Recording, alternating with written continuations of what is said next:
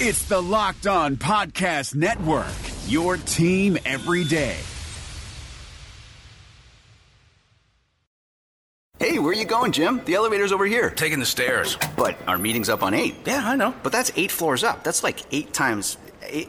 I don't. A lot of stairs. That's the point. I've already lost a few pounds and earned almost $100 in wellness incentives. Whoa, you're getting rewarded for working out? Yeah, I know. I'm just as surprised as you are, Bob. Fearless is full of surprises. That's the power of the Blue Cross and Blue Shield Federal Employee Program. Learn more about our healthy benefits and sign up at fepblue.org slash choose blue by December 11th. You are Locked On Vikings, your daily Minnesota Vikings podcast. Part of the Locked On Podcast Network. Your team every day.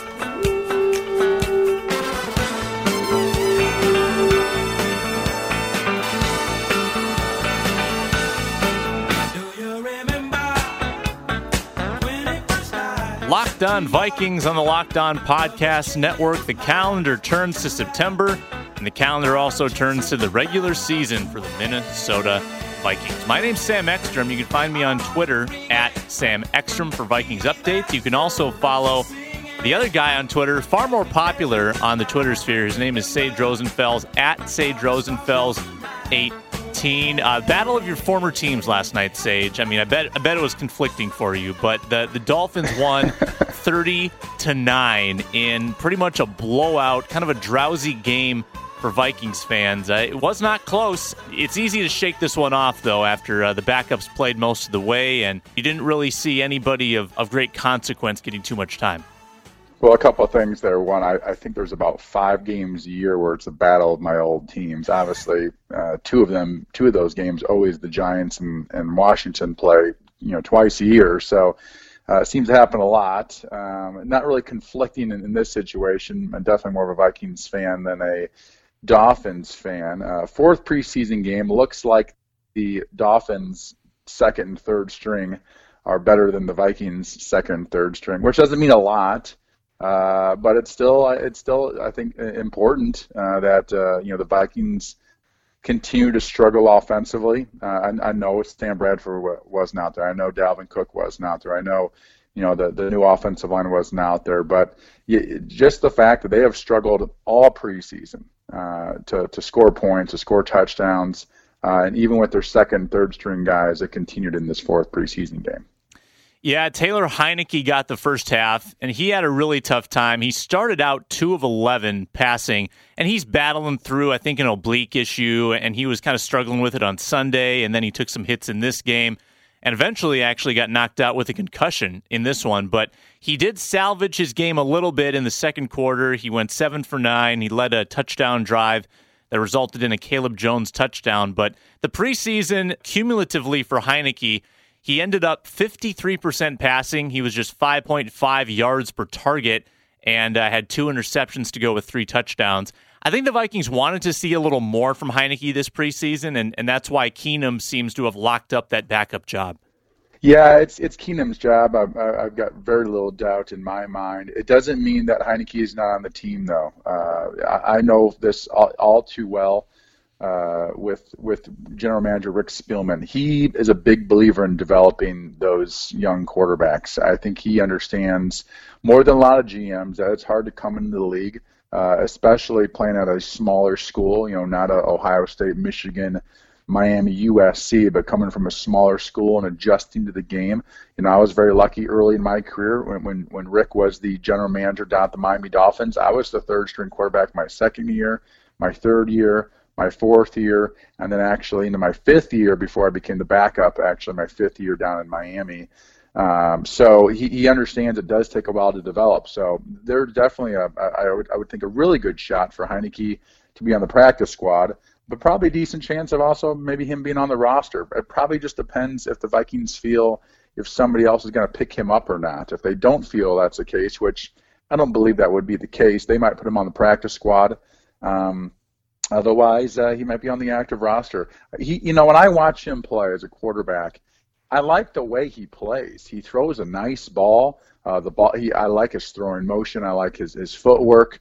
Uh, you know, his completion percentage is low, uh, but uh, I, I like the way he competes out there. Uh, I like the way he, he, he runs around and makes tries to make things happen. He's a, he's definitely a competitor. Um, but uh, you know, we'll have to see. Uh, he, I'm sure, learned a lot this preseason. Got a lot of chances to play this preseason, which is always good for a young player. Um, and uh, I, I think he could be an NFL quarterback at some point. At, at the at the very worst, I think he could be a decent backup that goes around and, runs around, makes things happen, and says the ball comes out nice. He throws a nice ball, and uh, I, I don't think the NFL game is too big for him. And remember, too, he's coming off a couple years of not playing in real games. He missed last year, and I think he just needed this preseason to shake the rust off. And unfortunately, his development might stall a little bit now because he's not going to be in in a game for a while. But we'll see what the Vikings do with him. The cuts are obviously on Saturday afternoon, and then we'll know exactly his future. The other big talking point on the defensive side of the ball in the first half last night was Mackensie Alexander a guy who a lot of people presume is going to be the starter in the nickel. At least uh, that's what people have suspected. He's gotten complimented by the coaches that he's improved in his maturity and his humility, and and he's sort of come out and acknowledged what held him back as a rookie. That he maybe thought he was all that and thought he was too good, and he really wasn't. And then last night he looked pretty good for a couple quarters, but kind of all got set back by a a silly, senseless taunting call that wiped away a third down stop, and then the Dolphins scored a touchdown on the next play. So it puts points on the board for Miami. Mike Zimmer's understandably livid on the sideline, chewed him out. That's just a dumb play. And I know Alexander's making the team, but that's got to put a little doubt into the coach's minds. You know, can this guy handle the starting gig? And that's what's so important for NFL players in general. Uh, you know, those type of taunting penalties uh, in particular, in this type of situation, when you get a stop uh, and then the other team now gets an automatic first down, that's basically a turnover at that point. Um, whether it was going to be a you know a, a, short field goal for three points, which now been turned into seven, that's a four-point turnover. That's what it is. And if you think of the teams like you know New England Patriots, for example, uh, if, if a, pe- a player would get that type of taunting penalty, just dumb football they may not last very long on the football team. And, even if they're a good player, unless they change what they do, they're not going to last long term on a Bill Belichick style football team. It's, the game is just too hard. You're battling against another team at that point. Uh, you're really battling against your own team. And uh, you know, Mackensie Alexander, that was a that was a terrible mistake. We were talking off air before the show today. Uh, you know, I'm preparing to do call the Iowa State game this week, and his brother Mackenro Alexander is, is at Iowa State and currently is suspended both those guys are, are twins and, and they're transfers from, from Auburn. And, uh, and obviously, you know, sometimes they, they lose their temper, it seems like. So that's something that is just unacceptable, cannot happen.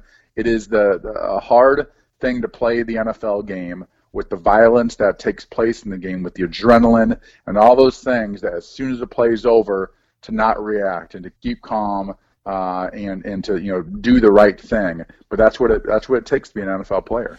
Yeah, Mike Zimmer harps on those before the snap penalties and those after the snap penalties. And he said that sometimes during a play, things are going to happen. If you're trying to be physical, if you're trying to make a play and, and you, you make a penalty, Mike Zimmer is, is somewhat okay with that. He understands it's part of the game, but it's the unforced errors, especially after the play, those personal foul type penalties.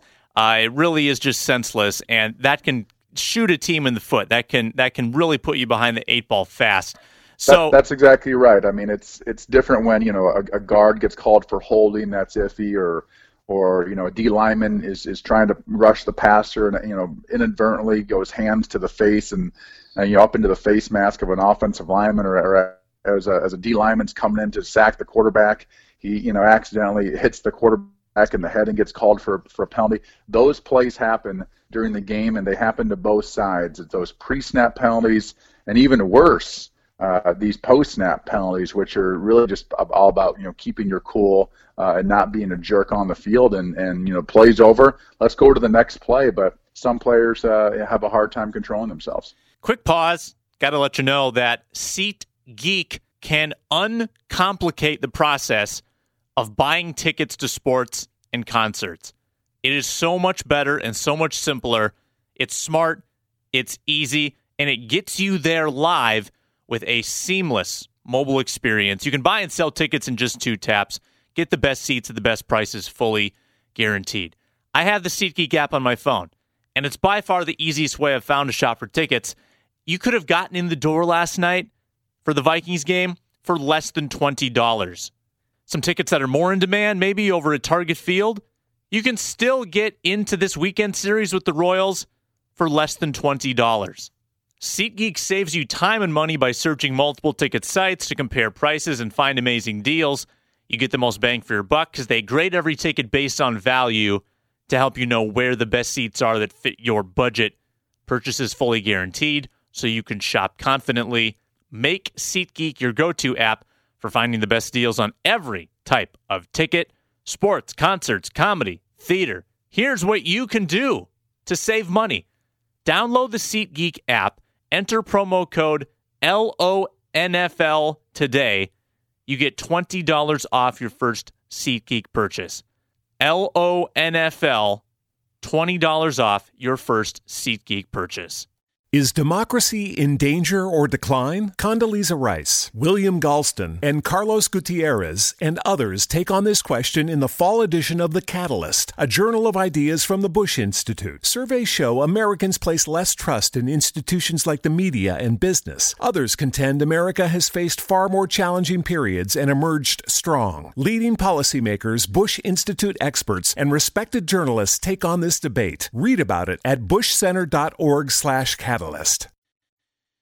Mitch Leidner played in the second half. I know you didn't catch the entire thing, but you saw a little bit of Leidner last night.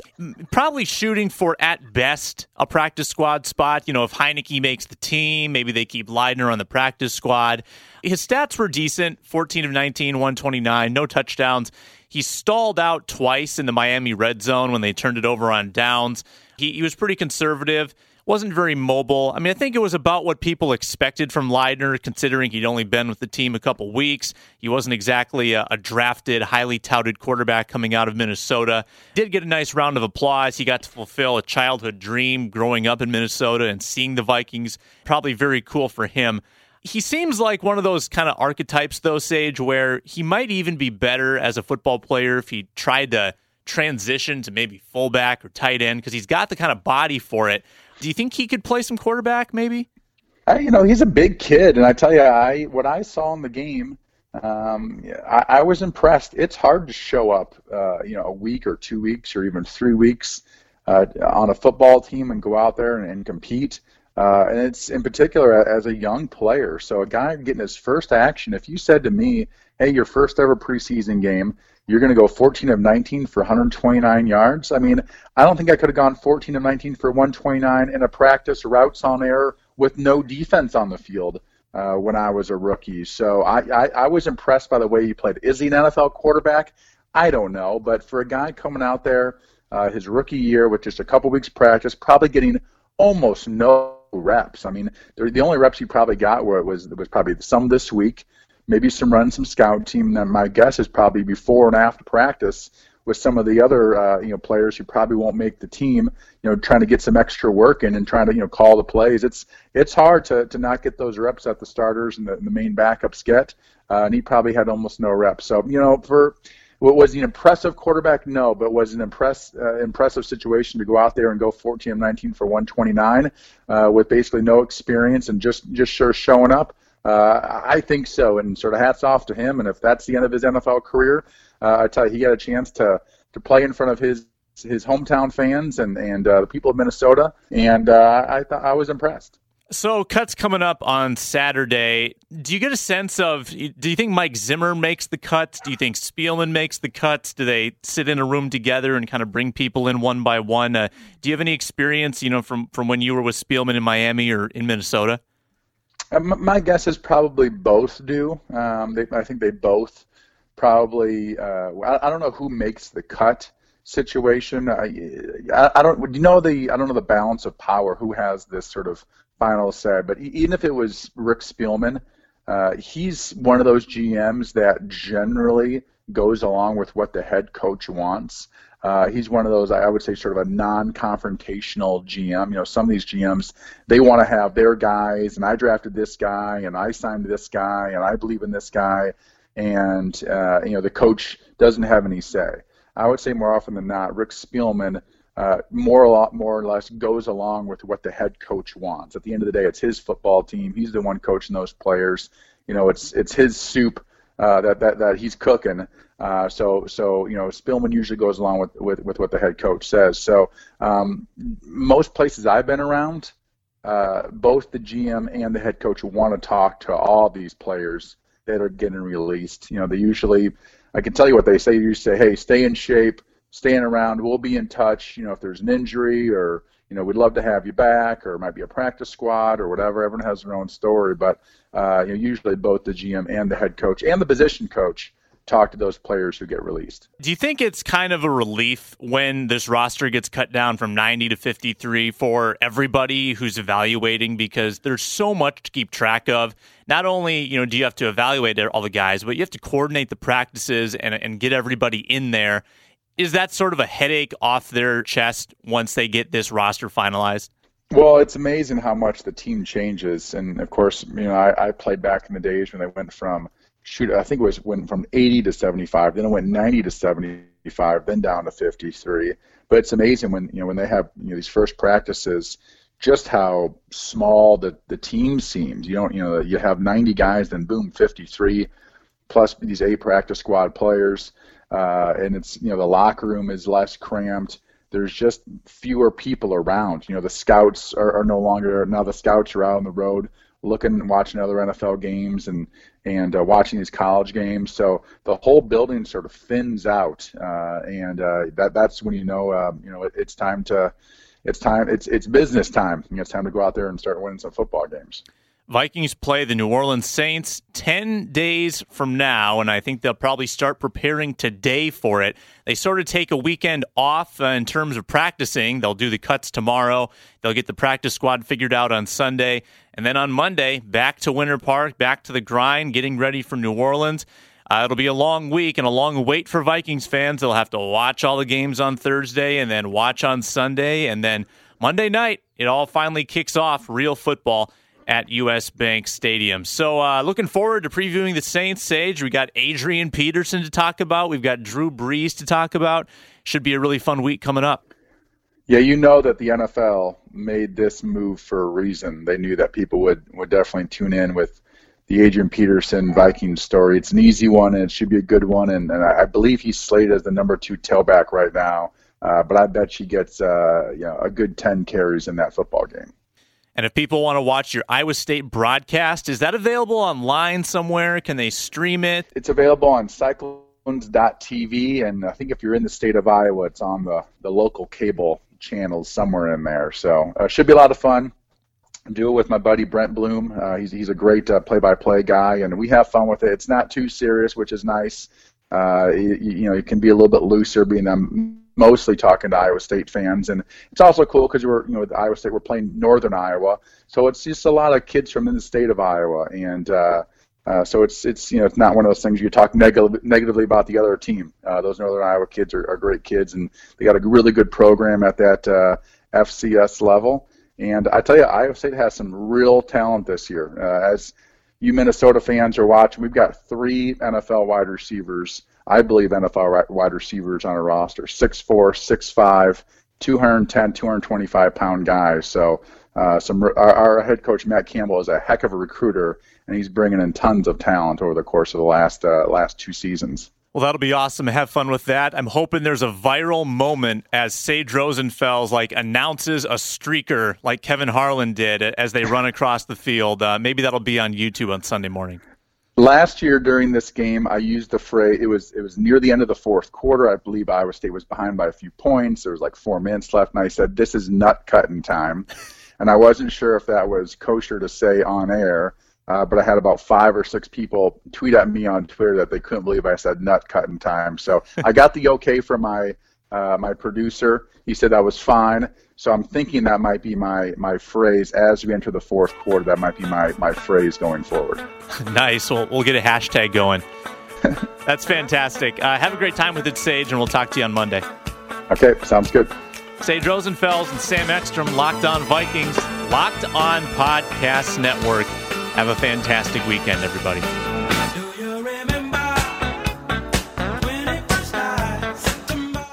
Is democracy in danger or decline? Condoleezza Rice, William Galston, and Carlos Gutierrez and others take on this question in the fall edition of The Catalyst, a journal of ideas from the Bush Institute. Surveys show Americans place less trust in institutions like the media and business. Others contend America has faced far more challenging periods and emerged strong. Leading policymakers, Bush Institute experts, and respected journalists take on this debate. Read about it at bushcenter.org/catalyst.